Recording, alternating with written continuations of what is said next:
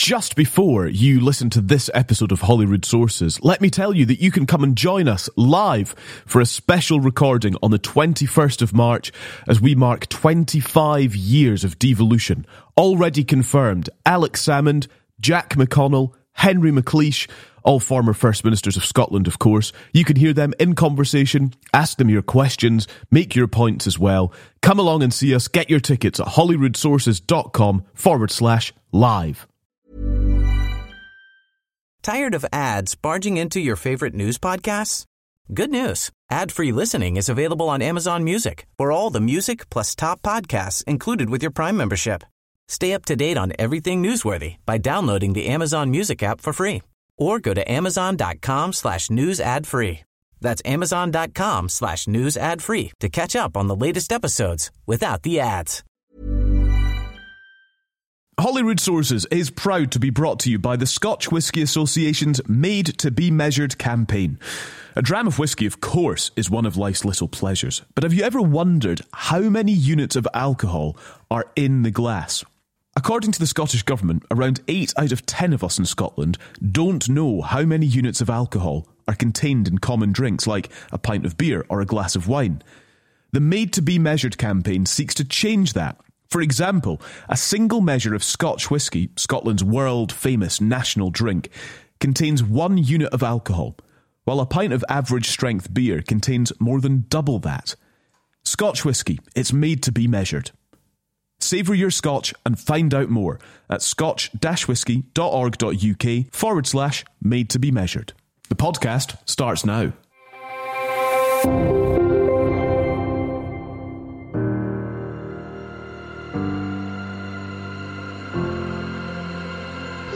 It's government's job to be bold and ambitious because the challenges we face, some of them are frankly existential. The climate emergency is an existential threat, and therefore it's not simply good enough to take action at the fringes.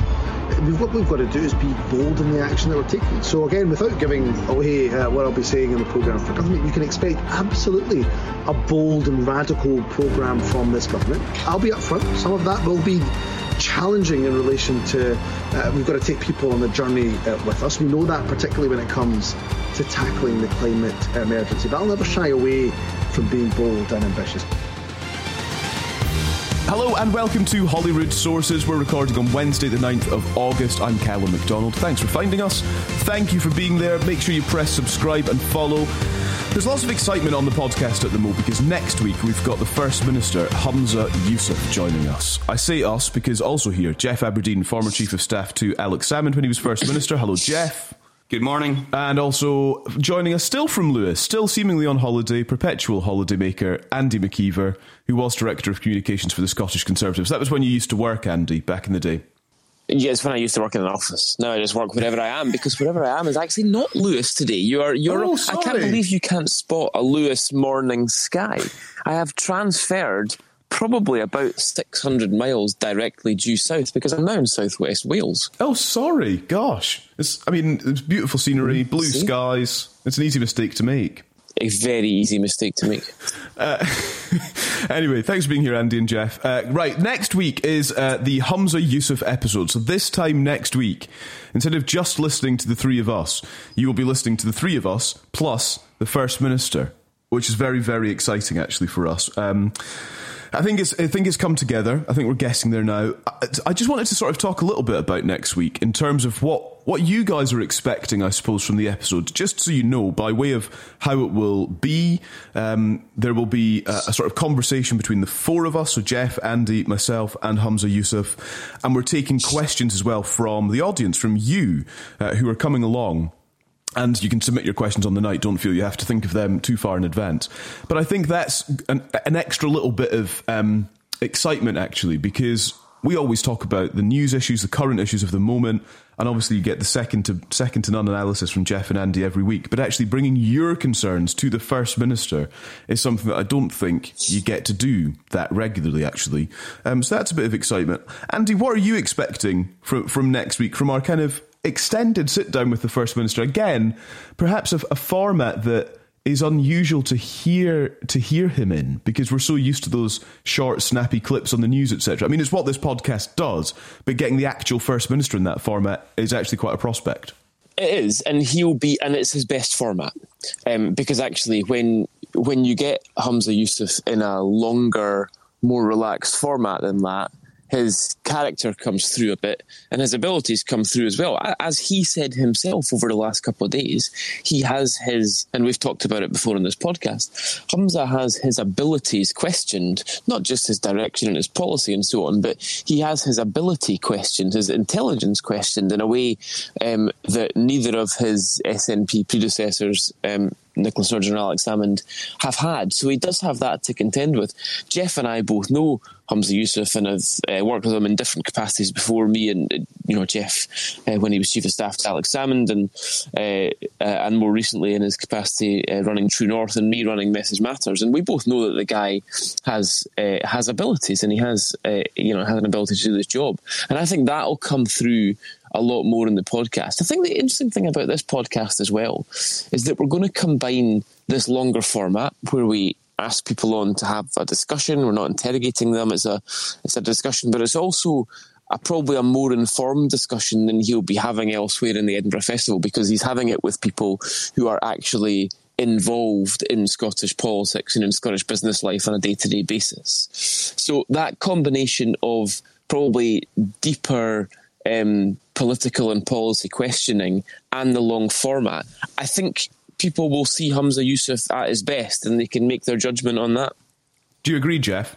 Yeah, I um, yeah, I agree with that. Uh, Andy's uh, uh, kind of characterization of, of the approach that I think we'd seek to take. I think for me, um, if you were to kind of describe Humza's tenure in office so far, it would be uh, again characterised by um, efforts to try and somewhat clear the decks from a policy perspective. He's dealing with a lot of uh, residual things, uh, issues that we've covered extensively on this podcast, uh, that he's sought to, to, to find some nuance, um, try to rectify policies. What I'm really keen to get out of him is what can we expect going forward.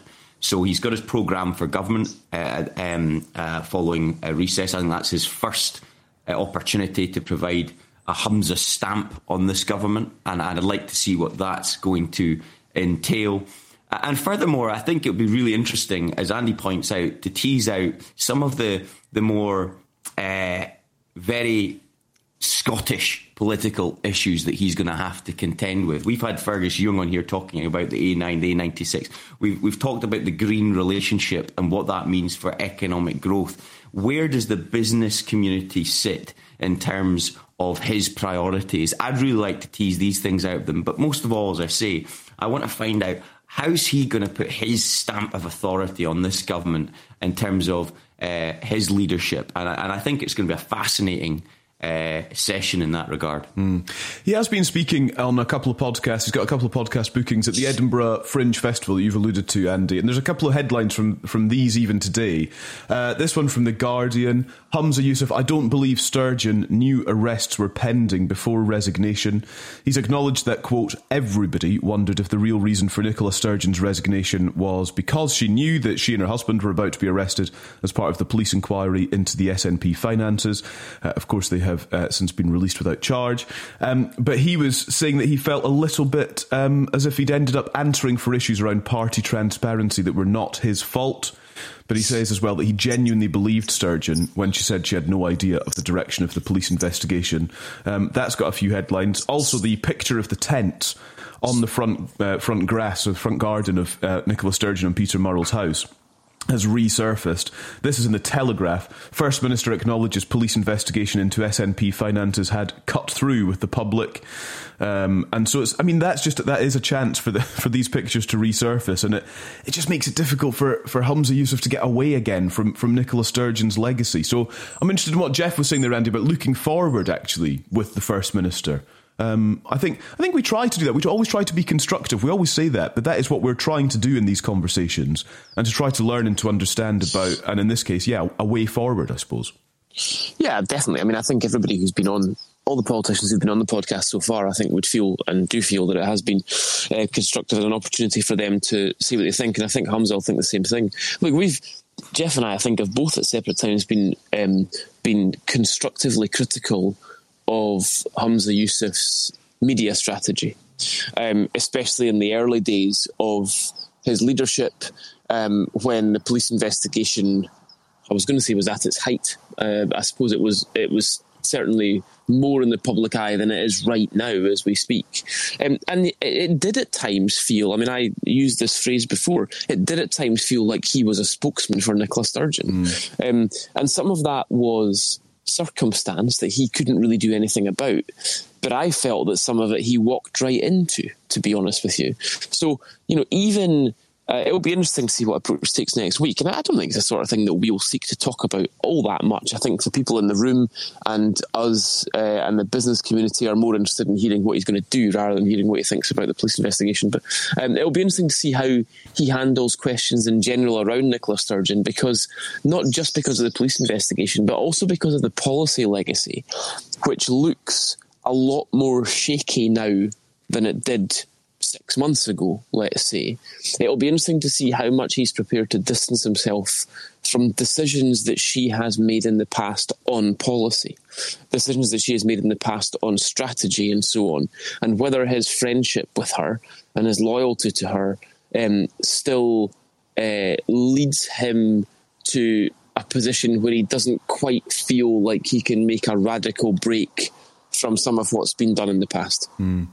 there's the, an interesting thing about why he might be doing all these uh, festival appearances beyond just the, the obvious opportunity to to to get his uh, arguments out there. I, I, do wonder if he's feeling right now that the traditional media, so to speak, isn't giving him a fair crack of the whip.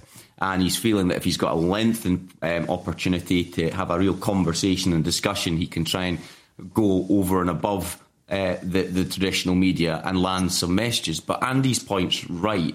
That only works if you're willing to be pretty bold and to uh, chart a new course that really gives a sense of who he is as First Minister and what he wants to achieve. And I think one other thing I'd really like to tease out of him is the gravity of the situation that he is in and the SNP is in. Does he really feel that this is a crucial precipice that he's um, uh, teetering over right now. I'd argue that it actually is. And, and it's not just because of the polls, it's because the people that are actually going into uh, uh, the ballot box just now, and, and, and we've seen a number of local by elections. I'm sure there's uh, uh, particular interest uh, issues of interest in each of these locations, but we've had quite a geographical spread from Aberdeen and into the central belt of recent by elections all showing the same thing a, a big um, uh, kind of transition away from the SNP to other parties, or the, the SNP vote isn't uh, coming out. Either way, that is a serious situation. What is he going to do to arrest that? And I just want to know directly from him does he accept this is a massive challenge he faces, uh, not just from a policy perspective, but electorally as well? A little preview then of what you can hear this time next week on the podcast. So thanks to those of you who've got tickets who are coming along to Johnnie Walker Princes Street.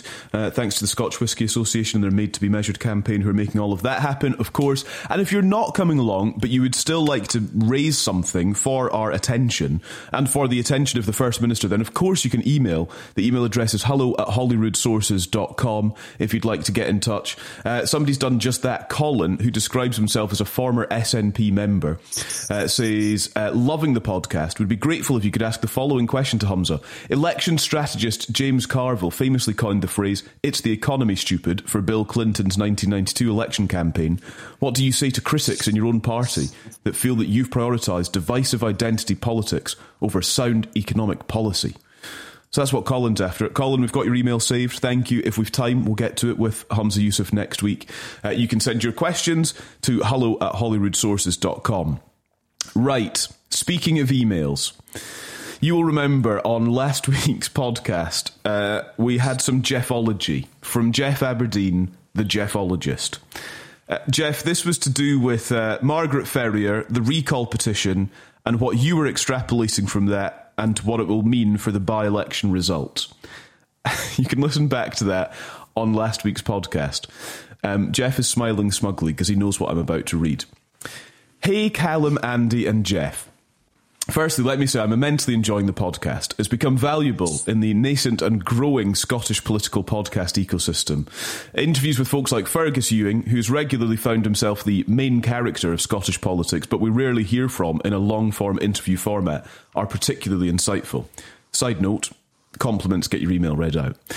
This person goes on. I just finished listening to your latest episode, including Geoff's analysis of the Rutherglen and Hamilton West by election.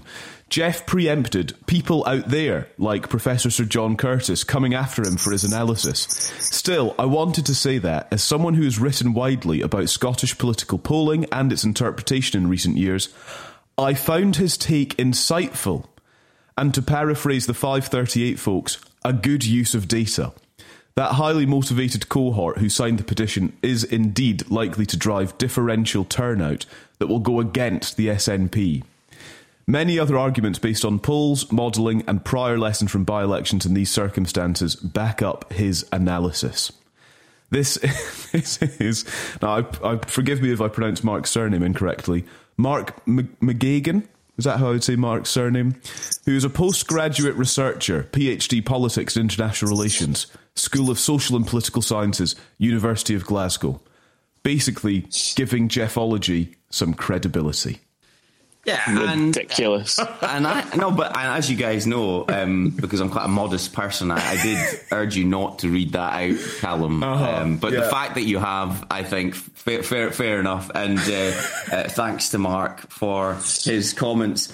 I mean, this is this is this is kind of what I was talking about. Genuinely, is um, does Humza recognise the scale of the challenge ahead of him? Yes, in Rutherglen, but then in the elections to follow, and then linking it back to Colin's email, what does he have to do to try and arrest this apparent uh, decline or reversal in the party's fortunes? And I think the economy will be central to that. And I think it's safe to say that Andy and I will be uh, uh, to reassure Colin, uh, putting Humza on the spot on this, uh, and not just the, the relationship with the Greens. I know that uh, Andy will want to, to get in on that, but just his broader vision for Scotland in terms of how he wants to be seen, him and his administration, uh, in terms of that business and economic growth um, demands that I think, to be honest with you, if you drill it down, means job creation, means more prosperity. That is what uh, I think motivates voters. Uh, and I think Humza has to come up with a clear, clear strategy on how he, he, he believes he's going to achieve that. I'll come back to that in a second. That's because that's an important point. Let me. Mark McGeoghegan is a very accomplished uh, strategist um, and analyst of polling, actually, and I would encourage anybody to follow him on Twitter. He's also a very good commentator for um, pretty impartial views on uh, where the SNP in particular is going. But I mean, come on, he's had an absolute shocker there, has he not? Given uh, he's uh, uh, this is, I mean I would describe that as enabling behaviour mm-hmm. towards Geoff Aberdein here, and I, I, I have to I, I have to give Mark an opportunity to email back and just retract everything that he said about Geoff. There, I mean, this is this is not going anywhere good. Anyway, listen on the economy thing and, and the, the previous email that was read out as well. Um, I I don't think it's an issue. And well, we're going to ask Humza this next week. For me, uh, as somebody who who operates in from a personal point of view and and with my clients, the the SME sector in particular, um, I don't think it's about whether Humza thinks the economy is important. I think it's about how Humza thinks the economy should be run. Mm. That's the really important thing here um, and how those around him think the economy should be run. You know, if we we know that somebody like, say, a Neil Gray is very much committed to the business sector and the importance of the business sector and the fact that it is what creates the jobs and the wealth that pay for all the things that we want to to give to citizens of Scotland. That's fine. I think we need to know more about what Humza's personal vision of the economy is. What? How does he think an economy should be run? Um, what does he think about those around him, particularly those in the Green Party around him, and what they think about how the economy should be run? So that's what I want to know more about. What is his actual economic vision? What are his what's his economic foundation um, in terms of his uh, com- commitment to a capitalist economy, commitment to growth, um, and and all the other things that we've talked about mm. over the last few months. Uh, I think I think we need to know the fundamentals of Humza's economic vision. Still to come on the podcast today, then, uh, as we continue building up actually to the Humza special episode next week with Humza Yousaf, the First Minister. Uh, we're going to discuss this story this week of civil servant spending. Uh, is that as big a deal as it's been made, made out to be? Uh, also, we'll touch on education because, of course, it's been exam results week and the latest criticism of the coalition with the Greens. Uh, we'll do all of that in the next few minutes.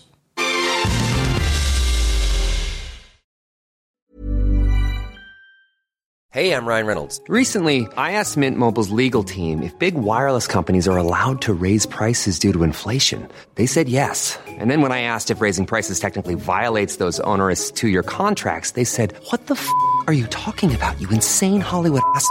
So to recap, we're cutting the price of Mint Unlimited from $30 a month to just $15 a month. Give it a try at mintmobile.com slash switch. $45 up front for three months plus taxes and fees. Promoting for new customers for limited time. Unlimited more than 40 gigabytes per month. Slows. Full terms at mintmobile.com.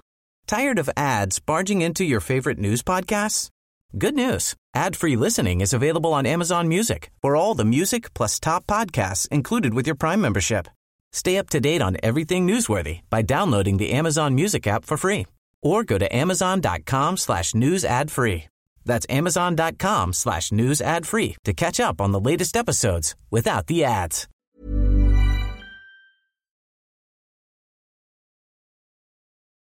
Holyrood Sources is proud to be brought to you by the Scotch Whisky Association's Made to Be Measured campaign. To become Scotch whisky, distilled spirit is carefully crafted before maturing in Scotland for at least three years, although it's often decades.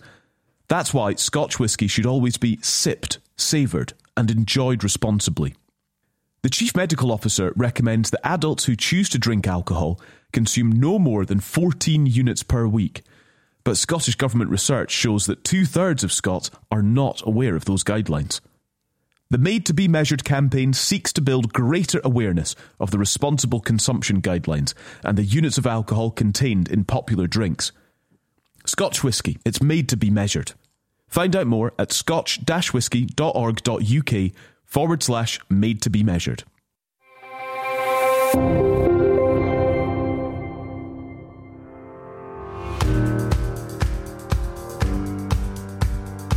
This is Holyrood Sources. Thanks for finding us this week. You've joined us the week before we have the First Minister on the podcast. Uh, that's dropping into your podcast feed next week. Make sure you're subscribed and following the podcast, and that way it will just appear in front of you as if by magic. Uh, right, the story of the week this week seems to be, at this point anyway, uh, this story of civil servant spending on government, um, part of the Scottish Government spending on credit cards. Uh, lots and lots of it um, will not raise particular eyebrows. Stationery, technology, things that are required to run an office and to run a government. Things that have got the headlines are how much uh, the Scottish Government under Nicola Sturgeon spent on travel, particularly on VIP upgrades at airports. Also on there, things like books, yoga classes. Uh, these sorts of things. Um, Geoff, I'm going to come to you first on this. Uh, somebody who was in government, of course, uh, a few years ago. First of all, how do you feel when you see stories like this about about government spending and civil servant spending on credit cards in this way? Yeah, I I'm going to be honest with you here. Um, I have very little interest in these types of um, stories, and I'll tell you why. Um, I if you Google expenses, costs, controversies over, um, uh, you know, spending um, on what some people would say was frivolous things, you can go through every political party um, for the last 20 or 25 years, certainly that I've uh, been involved in, uh, in politics or commentating on politics. And it happens all the time. Um, uh, and uh, I just don't find them particularly moving. I'm much more interested in in politics uh, in terms of policy terms and vision uh, in terms of what they want to do with the country. uh, uh, going forward. Now, that said, I'm not diminishing the story. It's a great story for um, uh, the media, and uh, clearly, I think there's been a leak somewhere in the Scottish government. That's interesting in itself and it's uh, and you know they've dined out on it, uh, the media. But I do find some of the political reaction across the party is absolutely outrageous and uh, and whatnot. I mean, it's it's it's funny. I mean, um, uh, when I uh, reflect on my career in Westminster, when I was in Westminster, there was the Great Expenses scandal, mm. Uh, if you recall. Um, and there was parliamentary inquiries into it. Now there was a lot of expenditure there from MPs that was rightly put uh, under the microscope, and it happened across political parties. And that's kind of my point. These things tend to happen uh, in governments, in political parties, and rightly they get the scrutiny that they deserve. Um, but one thing I thought was interesting about Humza calling a review into uh, this is what is he calling a review into exactly? And I suppose I would be pretty careful to watch what that review turns out because some of this expenditure, as you rightly say, Calum, is entirely legitimate. Some you might question whether it's necessary, but I don't see, and, and, and correct me if I'm wrong, anything that was uh, potentially um, uh, totally mm. uh, criminal or untoward. I'd like to see something explained. Uh, but it's just a bit embarrassing for the government of the day, and it happens across political parties. So for me personally, I just couldn't care less about these sort of stories. Let's get back to uh, uh, the, the, the political and policy uh, debates that I'm much more fascinated by. Can I ask you, Geoff? because I am, you know, fascinated to speak to somebody who's lived it as you have. So one of the eyebrow raisers on this is that Nicola Sturgeon was apparently spending money on uh, services at airports, for example, and one of the companies that was used quite a lot for the VIP treatment uh, says on their website that she'd be treated like royalty, or indeed any customer would be treated like royalty. Does a first minister need that? I, I feel like in my own head. I, I can absolutely see yes fly in business class. Get yourself away from the hubbub of a departure lounge into you know the pr- the privacy of a of an executive lounge and board the plane first and all of that and keep away from people. Do first ministers need to be treated like royalty at airports? Yeah, I mean that's the company saying treated right royalty. It's a marketing uh, spin. I, I, you know, I, my guess is the first minister was just looking I, I, mean, I don't know. Sure. In all honesty, I'm, I, am the first minister looking for um, a, a, quiet area to do some work or something beforehand. Um, I'm not sure, but I mean, my point earlier about this being across political parties. I mean, last week the prime minister was criticised for taking a private jet up to Aberdeen, for goodness' sake. And Nicola Sturgeon hasn't been taking any private jets, for as far as I'm uh, uh, aware. So, um, does a does a prime minister, does a first minister need this? Um, I certainly think, given that they're running a country, there's an argument for getting through uh, security perhaps quicker if they're running late, if their diary is um, under pressure and they're trying to get places. I think that's a reality of, of government politics. I mean, I, I'm guessing that happens across administrations around the world. Um, I do think that the, the fact that this was leaked and that the, the, fact that the Scottish Government didn't provide any context or couldn't provide any context to, to why this was necessary is prob- probably part of the, the answer here because we you know, we are going to have to find out, and we will find out through this review, uh, why this expenditure was deemed uh, necessary. But again, I think it's a great hit for the media. I'm not knocking that. Um, that I think it's one of these things that inevitably happens when you're in government. Andy, what do you make of it all? Um, yeah, I, I, I am probably even um, less bothered or more exercised about these types of stories than Geoff is.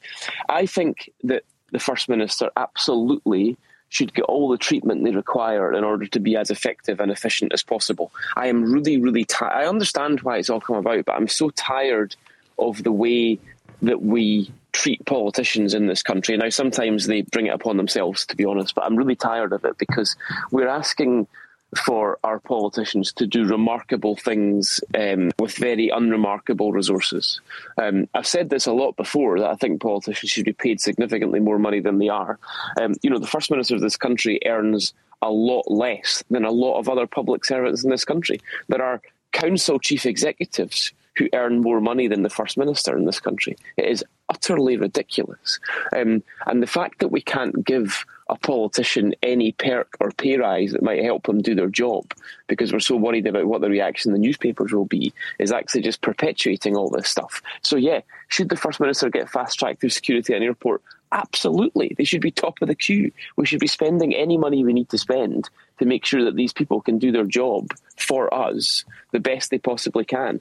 The money we're talking about here in these stories is absolutely buttons compared to the money that gets wasted by the public sector every single day on so many other things. So, if we want to do a massive investigation into waste of public money, go and have a look at the NHS, go and have a look at local authorities. That's where you're going to find the massive, massive waste of public money. You're not going to find it in core government spending on books and paperclips and fast track of security. I can't be bothered at all.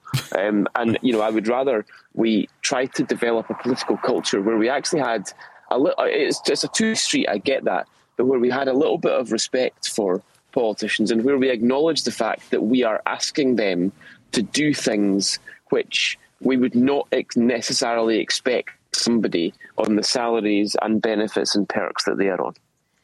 Uh, let's go on then to exams. And I suppose this lets us talk about education uh, as well today because it has been exam uh, results week in Scotland for, I think it was 140,000 uh, school pupils across Scotland getting their exam results. And pass rates have fallen.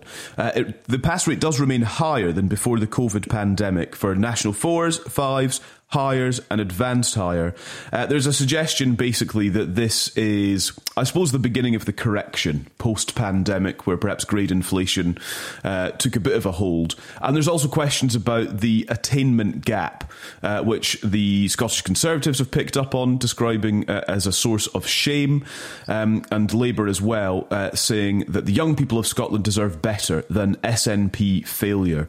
Um, the attainment gap was supposed to be one of Nicola Sturgeon's proudest achievement, Geoff, but um, at the time of her departure, there, w- there wasn't really any progress to report on the attainment gap. Uh, no, uh, um, and that I think is something that will be brought up time and time again in, in the run up to the next Holyrood election, particularly.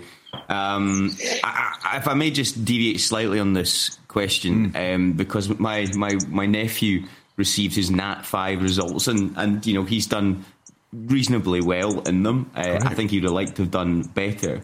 Um, and at the core of this, of course, is actually our young people, younger generations. And if I may, and a total conflict here, but um, a client of mine is SFE, um, and the chief executive Sandy Begbie, uh, who's also uh, the uh, chair of developing our young workforce, and he wrote a wonderful column which I'd recommend to anyone in the Scotsman uh, yesterday. Um, you know, highlighting the fact there is no wrong path mm. to success in terms of um, these exam results. If people are disappointed out there, then uh, that is not the end of the world by any stretch. There is an opportunity, regardless of that, for people to grow. And and and one thing just on the politics of this, I thought it was really interesting actually. Ross Greer from the Greens actually said, "Do we need to move away from these kind of big set piece exams and have more holistic?"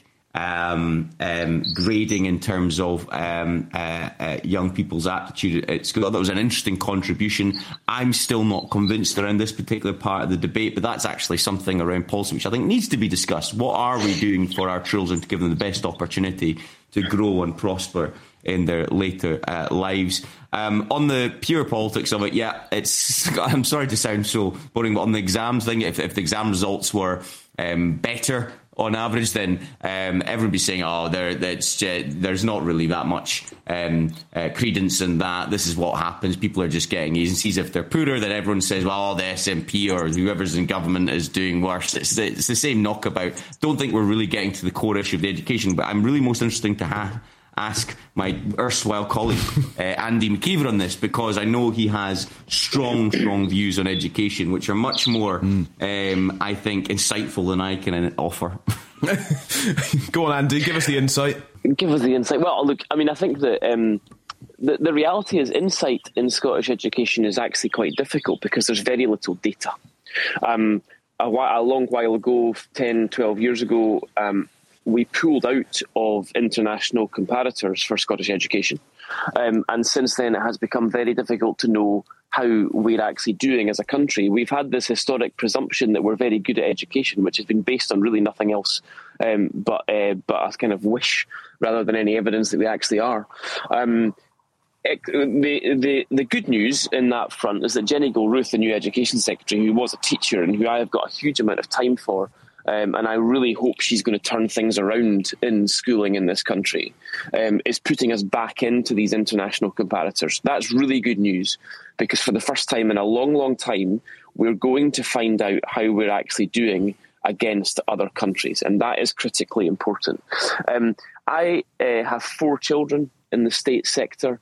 Um, I have been utterly shocked at the ambitionlessness of Scottish education.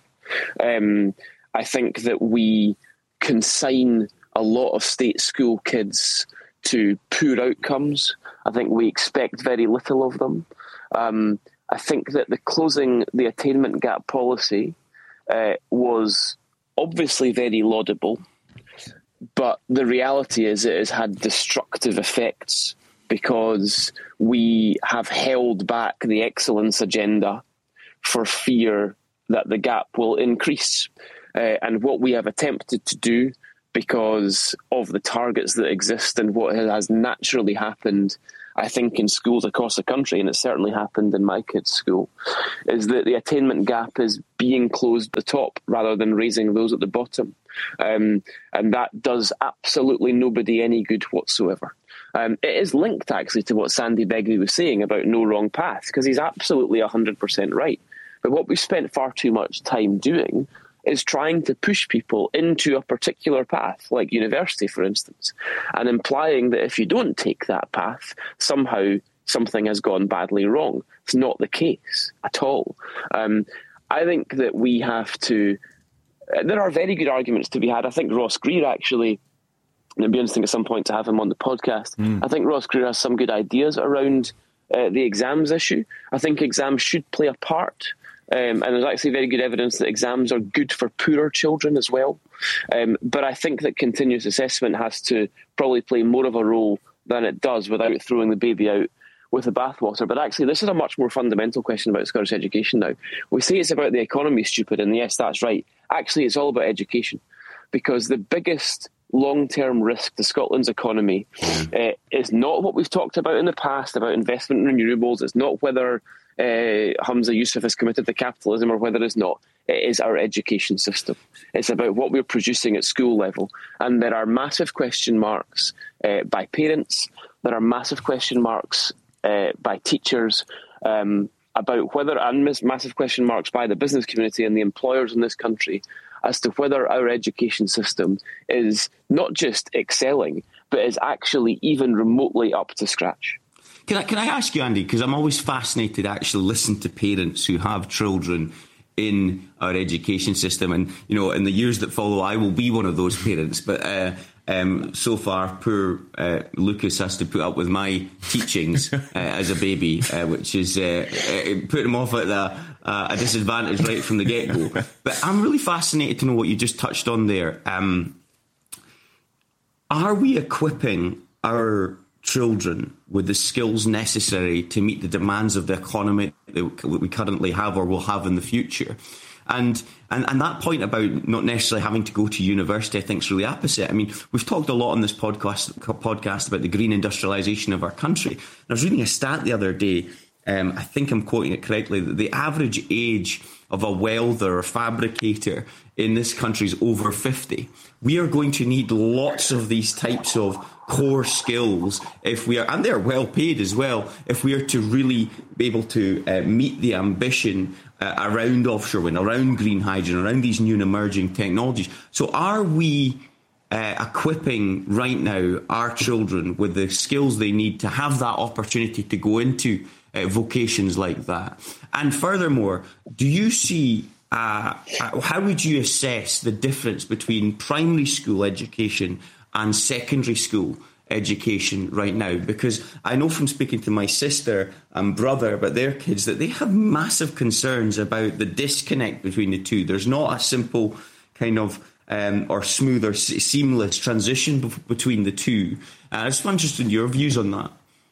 Um, I don't think there is a seamless. Tra- a lot of it depends. I mean, I think one thing that's important to say is that what I have found is that the individual teachers that I come across on a day to day basis are usually extremely good, especially the younger ones, especially the newer ones. Um, they are full of ambition for their pupils. Um, and I think that's really good. But what has been very clear to me, I mean, fortunately, in both the high school and primary school that my kids are in now, fortunately, they, they now both have uh, very good head teachers. Um, but what has been clear to me, actually, is just how important leadership is in schools. Um, and I mean, I'm not of the view that education should be run from the centre. I think education should be much more decentralised than it is. But I do think government has a massive role to play in ensuring that there are there are good leaders in schools. We have a leadership problem in Scottish education. We have a problem with creating good head teachers, and we have a massive problem with getting rid of bad ones. Um, and I think that uh, has a massive, massive part to play in the outcomes of kids at schools across the country is the identity of their head teacher and what their leader is like, uh, and whether or not their primary school in particular is equipping them for a life at high school. These are big, big questions, they're, and they're uncomfortable and difficult to answer. Um, partly because we don't have any data, and partly because we are as a nation reticent to admit that we might not be getting education right. So I think there are there are lots of those questions to add. In terms of the kind of equipping them for the economy of the future, I think we're actually reasonably good at identifying the need for uh, a deeper skills base and a wider skills base from school level. But I think in some ways we've actually done that um, at the expense of knowledge. Knowledge is also very important. Uh, and I think in some cases we've gone too far on the uh, the skills agenda, not far enough on the knowledge agenda. And one thing, just to finish this off before we move on, which is um, an issue which I think is growing in significance across schools in Scotland. Um, schools are not homes. We do not send our children to school for them to be raised as citizens. That is the job of parents. That is not the job of teachers. Um, and I know that teachers don't want to have to parent the children when they come to school. They want to teach them. They don't want to parent them. They're tired of parenting them.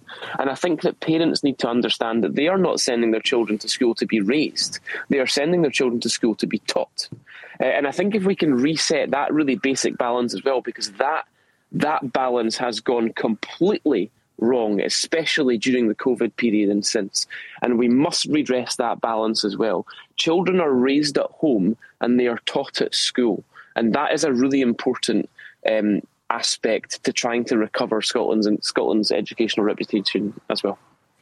I imagine there Very are good, fascinating. Yeah, absolutely. I imagine there are parents and teachers listening to this. So if you want to add, we'll uh, we'll we'll we'll focus more on education as the podcast goes on. Uh, you can email hello at holyroodsources.com. Calum, we keep promising people to bring in.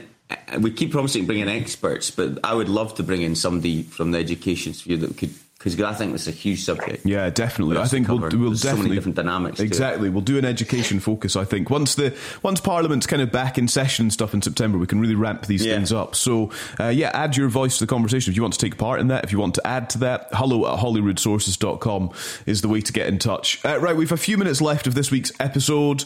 A um, couple of things to mention, both connected to the Greens. Um, shall we start with the news line? This from the Times today, uh, who say that uh, senior SNP figures have called on Humza Yousaf to end the party's relationship with the Greens over concerns that their policies are harming Scottish business. Uh, Fergus Ewing and Alex Neil, two former SNP ministers, called for a vote on the SNP's pact with the party. It's now emerged that Neil Gray, the economy minister, raised concerns that interventions from the Greens were making businesses feel that Scottish government was against them. These are the emails released from Freedom of Information uh, laws showed that uh, Neil Gray issued a direct warning to Lorna Slater, the Green minister, about regulations on businesses. Uh, right, who wants to go first? Geoff? Yeah, I, this is really uh, interesting and revealing, and I think we will tease this out of Humza as well. The, the reason that we're given, you remember when Humza said um, the, the partnership with the Greens was worth its weight in gold. What he's referring to there is making sure that you get your budgets passed and you've got a majority in uh, Parliament. I don't think people out there give two hoots about you know legislative processes and majorities and all the rest of it. They just want their politicians to get on and deliver.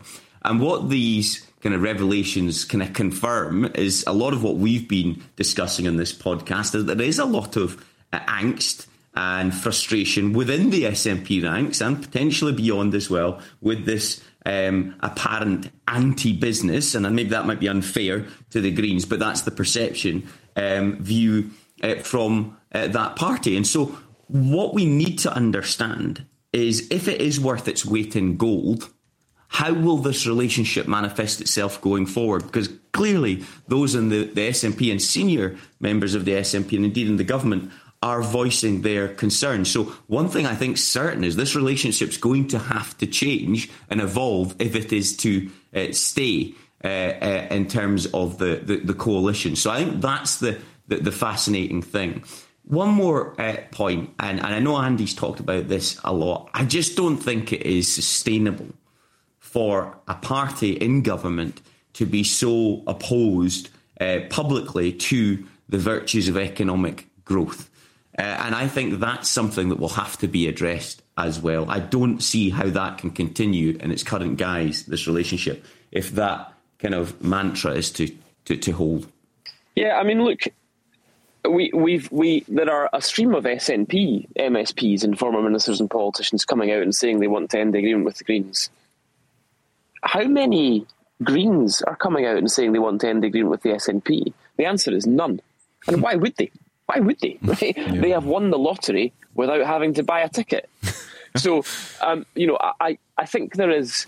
Um, there is de- there are definitely interesting questions to ask. I've said before, I've got actually a huge amount of respect for what the Greens have managed to achieve. I'm not. I, I am a, a free market liberal. I believe in economic growth. I think that economic growth is the best way to raise the level of everybody in the country, uh, including uh, and mainly, primarily those who are struggling the most, and it is the way that we pay for public services. So, you know, I'm not going to be persuaded uh, on that matter uh, of, of, of capitalism versus whatever the alternative uh, is desired. But I've got a huge amount of respect for their political strategy. You know, they are pound for pound the uh, the best in the business in terms of their influence at Holyrood. They have uh, on 8% of the vote.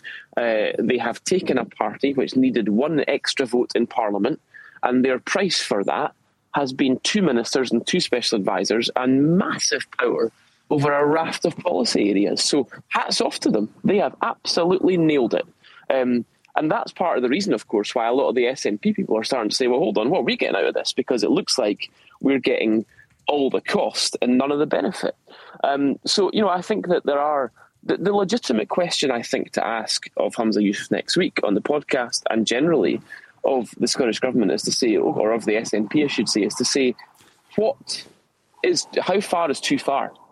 What price is too high a price to pay for you to be able to comfortably pass a budget in Parliament? Because there must be a point at which they say, too much damage has been done, and we now need to reverse out of this. I've never heard any of them, uh, even privately, I've never heard any of them actually put a uh, quantify that and say this is where it's, this is where it would go too far, and that's where we draw back. Yeah, and just one thing to add to that, uh, Andy, I do think. I, mean, I agree with a lot of what you're saying, but I do still think that there is risk in this for the Greens as well. So we have seen uh, uh, Green ministers uh, lead and take forward uh, the deposit return scheme now failed uh, and reversed. We've seen Green ministers lead and take forward the highly protected marine areas policy, now reversed. You could argue failed, and we've now got a bit of a stooshy over the boiler system or the home boiler system that Patrick Harvie wants to take forward, and now Humza Yousaf saying that it's not going to be uh, as as draconian as that. At some point, people are going to turn round. The voters are going to turn around and say, "Well, well, are the Greens any good as well? And so this could have this impact. I agree with you. The SNP are taking all the pain for none of the gain so far in all these policy areas. Having to clean up the mess. But pretty soon, perhaps the voters will turn and say, well, maybe just it is the Greens that are responsible, which it turns, I believe, very neatly to our bet. Uh, which we might cover. I, I have to go, I'm afraid, for a train, but let's cover this perhaps uh, on the Humza podcast, the ones thereafter. Okay, there's a tease for you. Uh, Well. Suspense. that ScotRail schedule waits for no man. Uh, right, we'll do the bet next week. Um, I feel like it's going to get front page coverage in a similar way to the vow, uh, but we'll do we'll do the bet on next week's episode. Uh, Geoff and Andy, thank you both very much indeed. Thank you, thank you. So next week on the podcast, then it's Humza Yousaf, the First Minister, which we're looking forward to greatly. Of course, if you're coming along, we look forward to meeting you in person at Johnnie Walker Princes Street next week. And if you're not coming along, well, you can still listen, of course, and you can still email if you've got questions to ask. Feel free to send them in advance. Hello at holyroodsources.com. And if you've points to make as you listen to the First Minister on this podcast this time next week, then we'd love to hear from you as well. Uh, do keep in touch. Hello at holyroodsources.com is the email address to get in touch. Thank you for being there. Please tell your friends. If they want to hear from the First Minister as well, then this is the time to share the podcast with them. Uh, we look forward to it. We will speak to you then from Edinburgh. Uh, thank you very much and speak to you next week.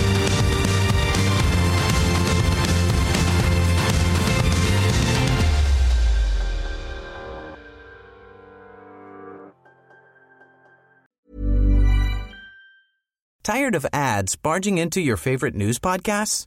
Good news. Ad-free listening is available on Amazon Music for all the music plus top podcasts included with your Prime membership. Stay up to date on everything newsworthy by downloading the Amazon Music app for free or go to amazon.com slash news ad free. That's amazon.com slash news ad free to catch up on the latest episodes without the ads.